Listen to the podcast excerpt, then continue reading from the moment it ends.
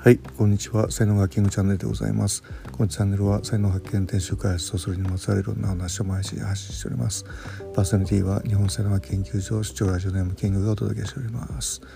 土曜日の朝でございます。東京いい天気になっております。暑くなりそうなんですけども、皆様の地域はいかがでしょうか？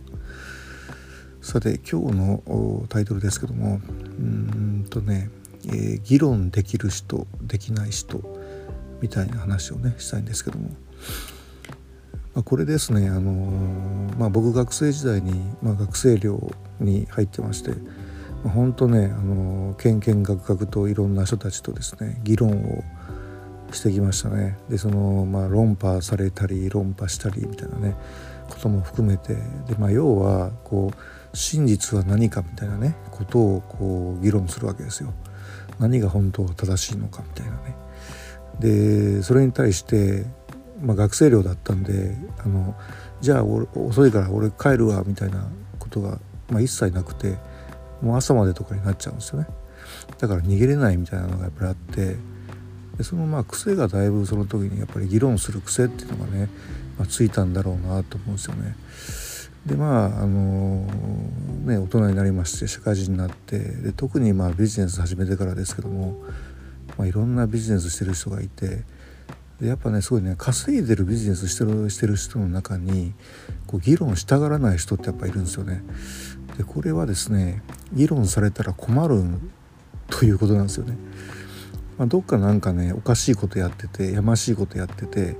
で突っ込まれたら困るので議論を避けて逃げるみたいなね。で逃げてる間に稼いでで危なくなったらビジネス辞めるみたいなねそういう逃げ方をするみたいな、まあ、そういう感じの人が多いんだなっていうのがねこう分かってきたんですよね。そのこう真実を追求する側っていうのは「お前それおかしいんちゃう?」みたいな風に、えーね、追求する側っていうのはあのま、やっぱねあんまり稼いでる人は少ないですよね。なんかこう真実を追求する側っていうのはなんかどっちかというと被害者的な何て言うのかな立ち位置の人が多いなっていう感じがねします。でまあ裁判とかによくなるじゃないですかこういうのって。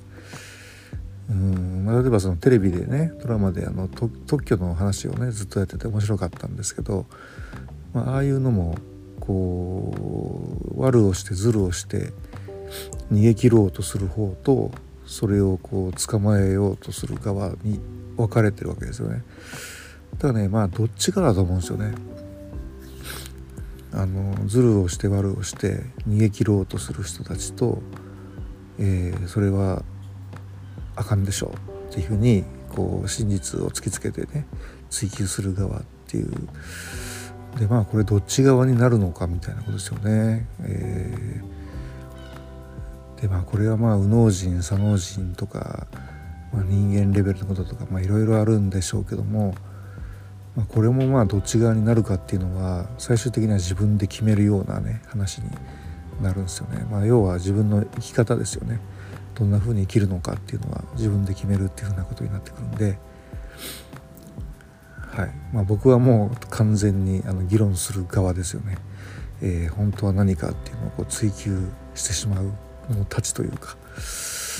えー、まあ、そっち側の人生をね、えー、全うしようかななんて、え、思ってたりしますけども皆様はいかがでしょうか。はい、では同じねブログにも書きますので、えー、よかったらそちらもご覧くださいませ。えー、音声はここまでしておきます。今日も最後までお聴きいただきありがとうございました。いいね、フォロー、コメント、レター、メッセージなどいただきますと大変励みになりますのでよろしくお願いいたします。才能学マスターのキングでした。それではまた明日お会いいたしましょう。ありがとうございました。Have a nice day.